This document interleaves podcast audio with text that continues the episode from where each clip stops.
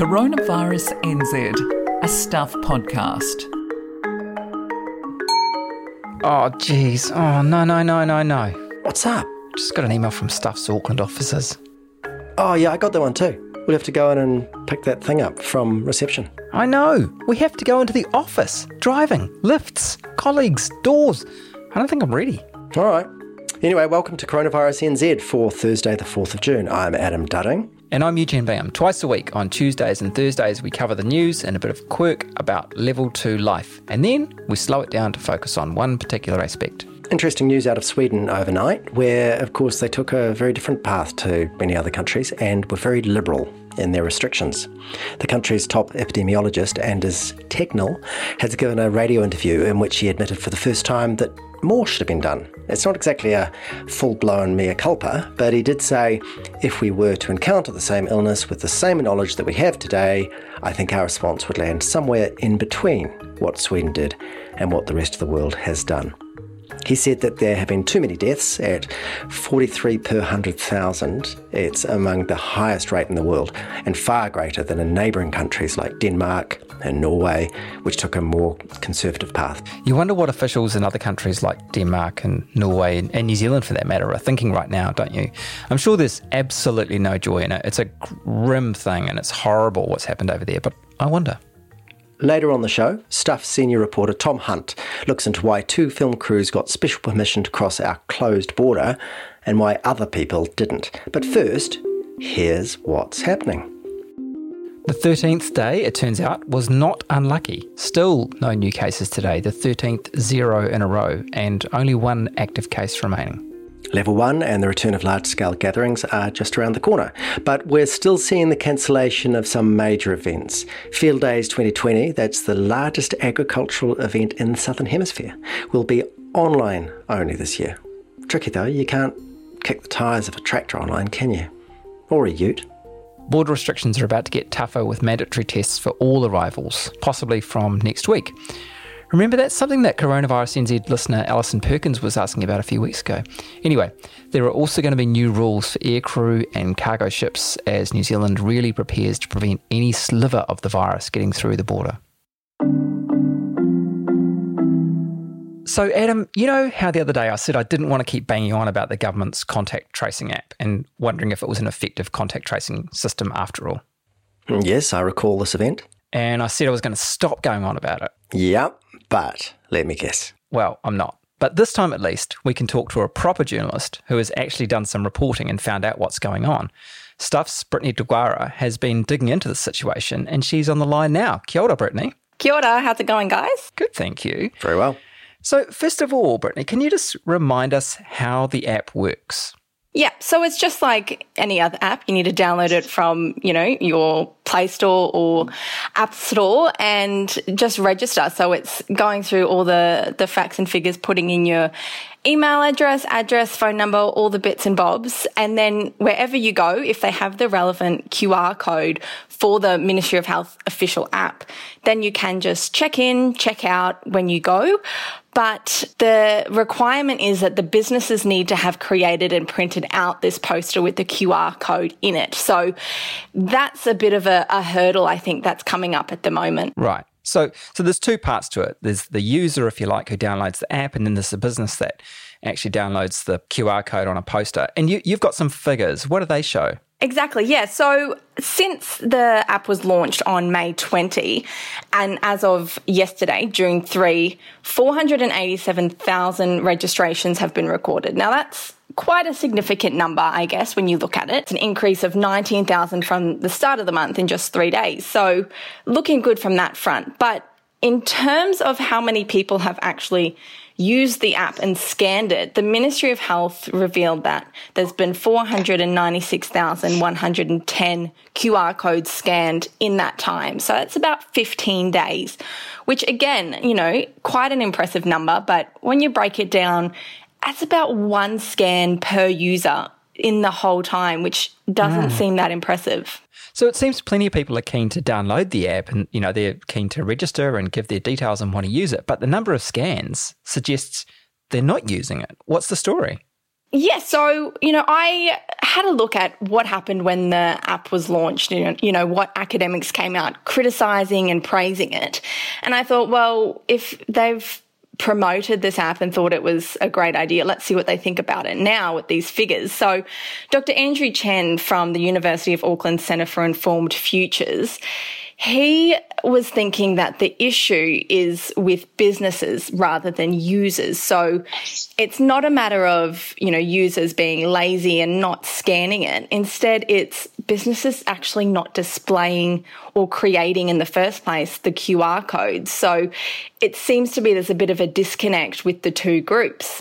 I also ha- had a chat to Professor Dave Parry, who's from the uh, Auckland University of Technology. He's the head of department for computer science there. So, you know, I had a chat to him about his use. And of course, like almost half a million of us, he's downloaded the app but he's only been able to use it four times. So a lot of the places he's visited didn't even have the QR code to scan in the first place. So I think that's becoming the biggest issue at the moment is the lack of QR codes visible. Now, the Ministry of Health had said MB at the start when it was launched, they were reaching out to about 800,000 eligible businesses about creating the code and displaying it. But since then, only about 29,000 posters have been created by 17,000 businesses. So, you know, it's it's not that many when you think about it. Yeah, so it's it's the the take up from businesses that seems to be where the problem is. So did Dave or Andrew have any theories about why there aren't more posters around? Yeah, so Professor Dave, he suggested it might be because the government approved app doesn't actually fulfill the needs and requirements of businesses at the time. So in alert level two, and it will be the same in alert level one, I'm assuming that businesses are required to keep track of who's coming in and out of their establishments, you know, what time, their contact details. And this app doesn't actually do that for them. So they are still needing to capture all that data as well as provide this app. So some have opted for other apps like Ripple or other web check-in websites. And that's, I think, one of the main reasons, you know, Professor Parry, he, he just thought it wasn't really aligning with their needs and requirements at this time. And that just many didn't think it was necessary for them to go through all the all the hoopla of getting it all sorted and even the Ministry of Health make they've made it easier for businesses to get the QR code. So I guess that's kind of an indication that it was quite difficult and time consuming and grueling for them to do so off the bat. So it's just looking like it's too much of a hassle. It's no real benefit for them. So why do it? Right. But is this is this something that's going to sort of die away? I mean, as we move into level one, how important is it that the whole digital diary tracing app system is sorted out? Well, yesterday on Wednesday, Prime Minister Jacinda Ardern said it's one of the golden rules. You know, Kiwis have to know where they're going, who they're going with, and businesses need to keep this track of customers. So Contact tracing will still be a big requirement, but Dr. Chen said the app's a preventative measure, not a reactionary one. And with that, there's a lack of motivation. You know, people aren't thinking, oh, well, just in case cases pop up, I'll do this. I guess that makes sense because, you know, why, if you're just popping to the shop to, for a, a coffee or something, are you going to think, oh, I'll just quickly log this in? It's an extra an extra task for you to do. It doesn't really have much benefit to, for you in the short term. So because of that, you know, Professor Parry is estimating that drop off in usage is going to be quite large when we move to level one. Uh, the important question, though, is have you downloaded and used it yourself? I have downloaded it. I wouldn't say I'm a regular user. I was using it at first, and then every next couple of days, the places I went didn't have the code. I had to download Ripple. I had to go through other websites. It honestly became a bit overwhelming and I haven't used it since, I will admit. I'm not as good as the Prime Minister in her use of it, I don't think. and we're finding exactly the same. We're just going to places and it's not there. And so you forget to use it, don't you? But thanks so much for joining us, Brittney. Great. Thank you so much, guys. In the early days of this podcast, we interviewed a couple of Kiwis who'd actually caught COVID 19, who'd put up with the hacking cough and the swabs up the nose, and in the case of Janine Crossan, some time in hospital. And of course, 22 people have died. But now the New Zealand story of the coronavirus has mostly moved to the next phase, past the sickness and we hope the death. Very soon we'll be able to go where we want and hug who we want and exchange as much spittle as we want with strangers, as long as we make a note in our diaries about the time and place that we exchange that spittle. So now the focus is about what comes next economic pain and economic recovery, job losses and new jobs, how to reinvent tourism and air travel and all that. And there's a piece that ran on stuff this morning by Waikato reporter Philippa Yeldon, which I thought kind of crystallized that transition we're going through from a health story to an economic story. And it's all through the eyes of this guy in Hamilton by the name of Dave Orr. So, Dave is 61, and for the past 12 years, he's been building up a business running shuttles to Auckland and Hamilton airports. And by last year, it had grown to around 34 drivers and half a dozen office staff. So, first, the health story. From mid April to mid May, Dave was flat on his back with COVID 19, which he most likely picked up while waiting for passengers at the Auckland International Terminal. He got really sick, and so did his wife Heather. She even ended up in hospital for a few days. They were out of action for almost a month. And the economic story? Well, obviously, COVID 19 totally monstered the Orr's business. They're taking people to and from airports. He, he told Philippa Yeldon Overnight, we lost 100% of the business. He took a wage subsidy for the staff, but after looking at the months and years ahead, they concluded there was no way this business could survive in the long term. So last week, the company went into voluntary liquidation. All those jobs for drivers and office staff gone. They're selling the shuttle vans. As Dave put it, all the equity is gone. Nine years of hard slog gone, just like that. I'm 61 years old. Who's going to employ me? The story then zooms out to look at some of the stats around the economic hit, including a projection of up to 250,000 job losses over the next two years. So, yeah, this is a pretty grim read, but I just thought Philippa did a brilliant job of putting a human face to those health and economic statistics. It's also quite a moving account of a couple who've experienced a dreadful COVID 19 double whammy a virus that first attacks your body and then has a crack at your wallet as well. And it's a reminder, too, that even at a time when we've had 13 days of no new cases, there's still such a long way to go with this coronavirus. It's interesting that with a bit of time having elapsed since that first firestorm began back in January, really, wasn't it? We're seeing some of those first draft of history pieces where journalists have time to go back and interview people involved in the initial response and kind of sift through some of the wreckage. The New York Times threw seven reporters, seven, at an investigation into the Centers for Disease Control and Prevention, the, the famous CDC that we always hear about. It's the US agency whose job it is to take on exactly the threat that coronavirus was and is. And what these journalists have found is that there were these missteps and stumbles that hampered the response. For instance, and stop me if you've heard this before, there were problems with the system of tracing people who were quite possibly carrying the disease. The main problem lay with records gathered at the airports, you know, those forms you fill out when you arrive in a country. It was riddled with duplicate records, bad phone numbers, and incomplete addresses, so that officials were left scrambling to find people. They needed Aisha Viral on the case. Exactly. One of the other details in the New York Times investigation which caught my attention was how the Trump administration had made suggestions for logos which could go on cloth face masks that the CDC were proposing to distribute to millions of Americans. So, one of the logos the White House proposed Make America Healthy Again. So, in the end, the plan to distribute the masks fell through. But, I mean, seriously? Hey, see that cardboard is making a big comeback. Did it ever go away?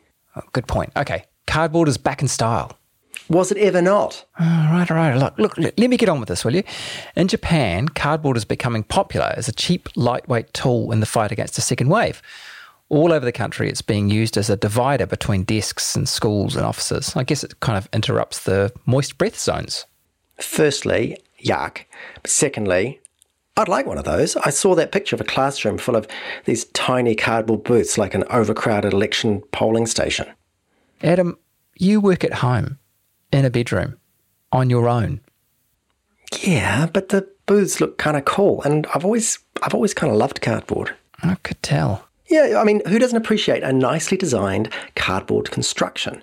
The best part about moving house is that half day of origamis, you turn all the cardboard flat packs from the moving company into lovely new book boxes and tea chests and, and all that stuff. I went to the Cardboard Cathedral in Christchurch once. Jealous. Email inbox. All right, we've heard from Doug Jones, who has a suggestion for another coronavirus NZ investigation. And this one even fits right into the WTF franchise. It's Where's the Freight? Good one, Doug. It does have a bit of a kicker. The full title is Where's the Freight Brackets from AliExpress, which is the giant online retailer based in China. Yeah, so Doug writes Many of us have been ordering bits and bobs from AliExpress since the start of lockdown and are still waiting for parcels. NZ Post has confirmed to the public that they have delays internally, but where is the international freight? Yeah, Doug gives some examples. One shipment, which according to his records departed China on April 9, hasn't shown up in New Zealand. Another which made it to Singapore and departed there on May 25, still not here. Doug says he suspects there's a huge stockpile of freight sitting in Auckland that hasn't been processed through customs. He sent us a link also to a New Zealand forum where people are discussing this. And there seem to be a lot of people with, or should that be without, missing parcels. Yeah, in this forum, there's a link to a story one of our colleagues, Rob Stock, did in February. Remember February? You know, that long time ago before lockdown? Anyway, was, Rob was quoting New Zealand Post saying the suspension of many flights which carry mail and parcels out of China was contributing to holdups and that people waiting for parcels from China should expect significant delays. Hmm. But that was back in February. A lot has changed since then, and according to those records from Doug, the shipments were making it out of China. So where are they now? Plague playlist. In the past, we've had so many suggestions from listeners for Plague playlists that we're usually spoiled for choice, but it feels kind of like coronavirus related musical creativity is starting to wane. And if anyone is still writing hilarious tunes about being stuck in lockdown somewhere in the world, they're starting to feel distinctly off the pace here in New Zealand. But if we broaden the criteria just a wee bit, there's still some good stuff out there. So you'll remember New Zealander Jack Buchanan did such an amazing job with the Ballad of COVID 19 and then Family Lockdown Boogie and then Who Stole the Cookie from the Cookie Jar that we kind of think of him as the coronavirus NZ house band, basically, that nobody's told him. So, anyway, just a minute ago, I had a quick check to see what fresh musical miracles he has wrought, and bingo, he has wrought a cracker. You know, it's not very virusy, but it does feature more of Jack's top notch singing, dancing, and video editing, plus a blink and you'll miss it cameo from the original Family Lockdown Boogie dancers. And every sound you hear in the piece is made with some kitchen implement or other, from a microwave's beep to a fridge door slam. Welcome to my kitchen, this is where I cook. A chef like me got no necessity for a recipe book. Accessories are all that's truly essential. You need a complete selection of utensils. Cause when I'm in the kitchen, I It's still a sleeper hit at present, just 6,500 hits on YouTube so far compared to the 3.3 million for the lockdown boogie, which means viewers are missing out, really. Yeah, but it's only just made it to coronavirus NZ. I mean, after today, that's going to rocket to, I don't know, 6,508, you reckon? I'd say so.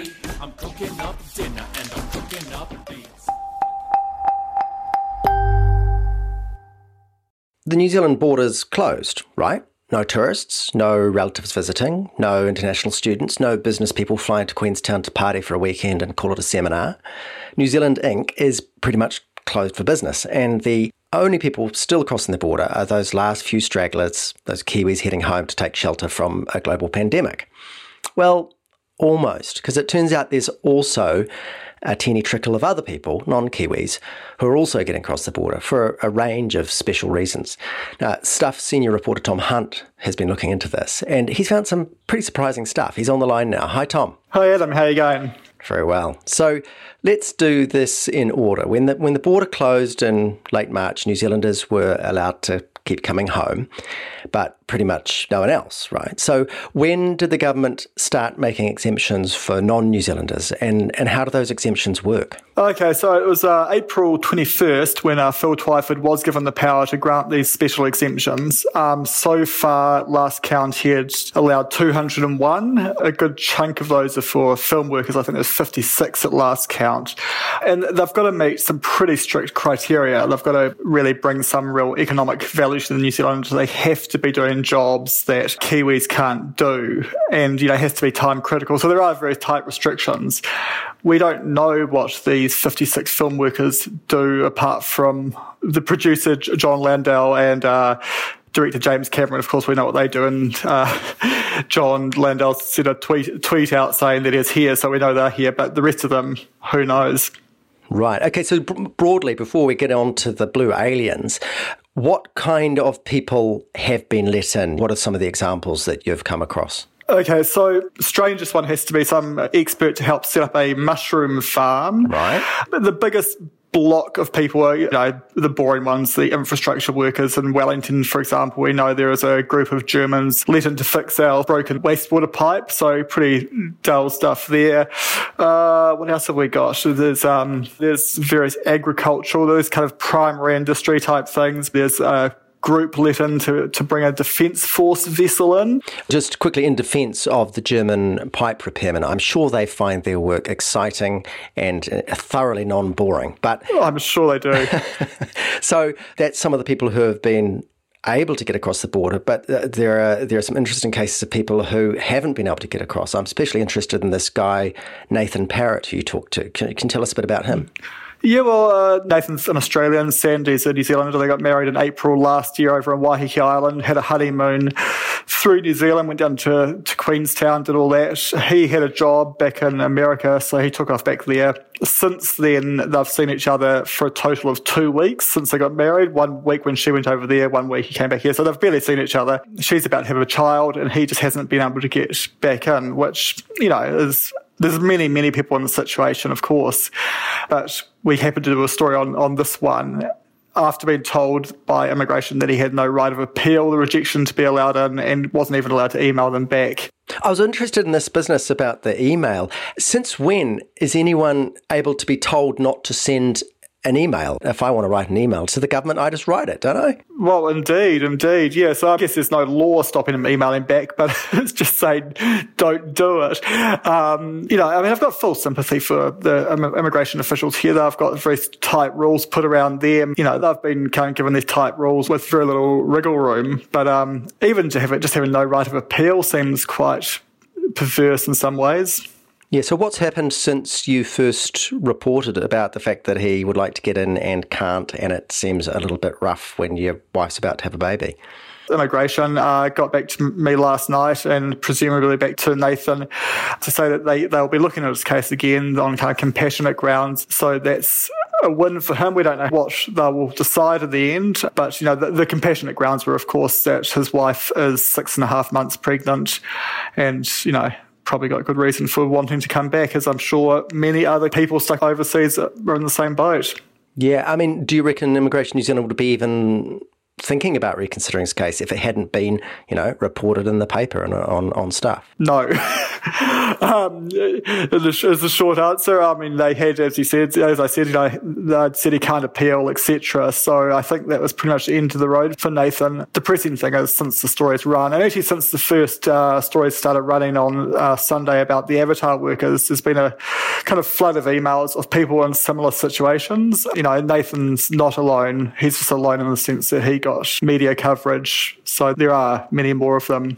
It's also brought forward other industries who are saying, look, if the Avatar crew can come in here, what about us? You've got the America's Cup people, you've got lots of industries saying this doesn't seem fair to us, don't you? Yeah, I mean, as Phil Twyford actually said the other day, he, he's approved every application that's come to his desk from the people at MBIE.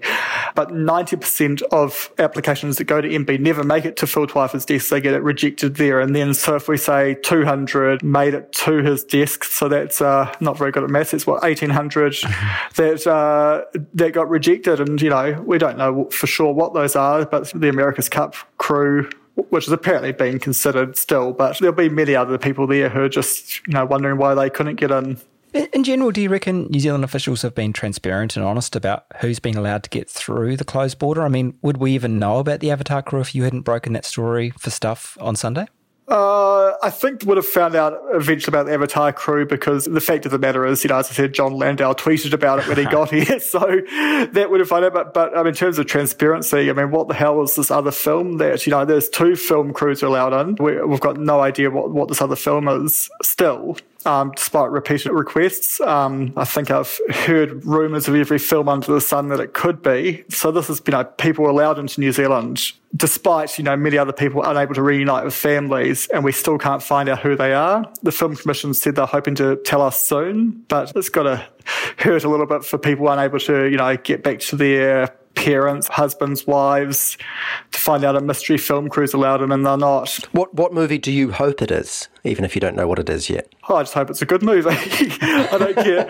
Um, I, I, mean, I'm pretty sure it's a smaller movie than Avatar because I understand Avatar, and in terms of in New Zealand employ employment's about 400 people odd. Um, it's very rough figures, and this one's employing about 200 people. So take from that what you will. You know, it's got to be a, an overseas production. So I'd say it's highly unlikely it's something like a Jane Campion film or something which tend to be made in New Zealand with New Zealand people. It's one that evidently can't go ahead without some people coming from overseas. So who knows what it is? The Wellington film industry is a very closed shop, and most films they make there we never even hear about. So who knows? With the film crews in particular, they're coming here from Los Angeles, which is a serious COVID 19 hot zone.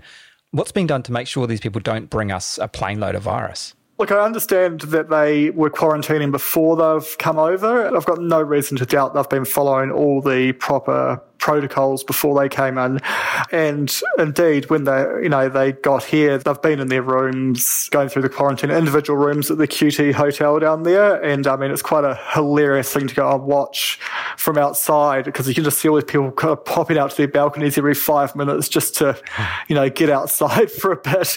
But in saying that, there has been other guests in the adjoining apartment block who weren't told about it. And one, was literally walking through the reception area as they all arrived. So, you know, there's probably a very small chance that they have brought COVID 19 into New Zealand, I'd say, because as I say, they quarantined and all that kind of stuff. But, you know, there's uh, people wondering why they weren't told that there's guests sharing a facility, you know, who have come from such a COVID 19 hotspot when, you know, we're down to, I think, one active case here in New Zealand. Hmm. So, look, it, it's clear that the rules aren't entirely clear. Uh, and of course, there'll always be some weird cases that don't fit the rules, like Nathan Parrott, whose case is being looked at again. Mm. So, do we have any idea of how long this slightly ad hoc system is going to remain in place, where you have to wait for a thumbs up from Phil Twyford? To be honest, I don't know how long this this situation will last, but one can only imagine it'll have to have, be like this in some capacity while the rest of the world's got a serious uh, COVID problem. Tom, one, one last thing. How has how have your stories gone down with the film industry? Do you reckon you'll get invites to film premieres still? um, I think they've got pretty tough skin. I, I, can't imagine them being too fast. I haven't had any kickback from the film industry yet, but I think uh, they've got other things to worry about and probably aren't too worried about a bit of reporting in a little New Zealand.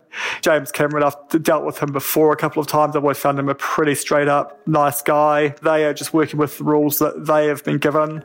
So I, I don't think they're really to blame. I mean, any industry that has got that kind of sway and could get in would probably do exactly the same thing. Absolutely. All right. Well, uh, we'll look out for you on a red carpet sometime soon when those things can happen again. Indeed. Thank you very much for joining us, Tom Hunt. Hey, thank you both. That's the Coronavirus NZ podcast for Thursday, the 4th of June. I'm Adam Dudding. He's Eugene Bingham. Thank you to Brittney Deguara, Tom Hunt, Alex Liu, Catherine George, Patrick Crewdson, and Carol Hirschfeld. You can find us on all the podcast platforms, anyone you want. And if you want to get in touch with us, you can email viruspod at stuff.co.nz. If you want to support Stuff's journalism by making a contribution to a locally owned media organisation, go to the link on the Stuff website, stuff.co.nz. We'll be back on Tuesday. Bless.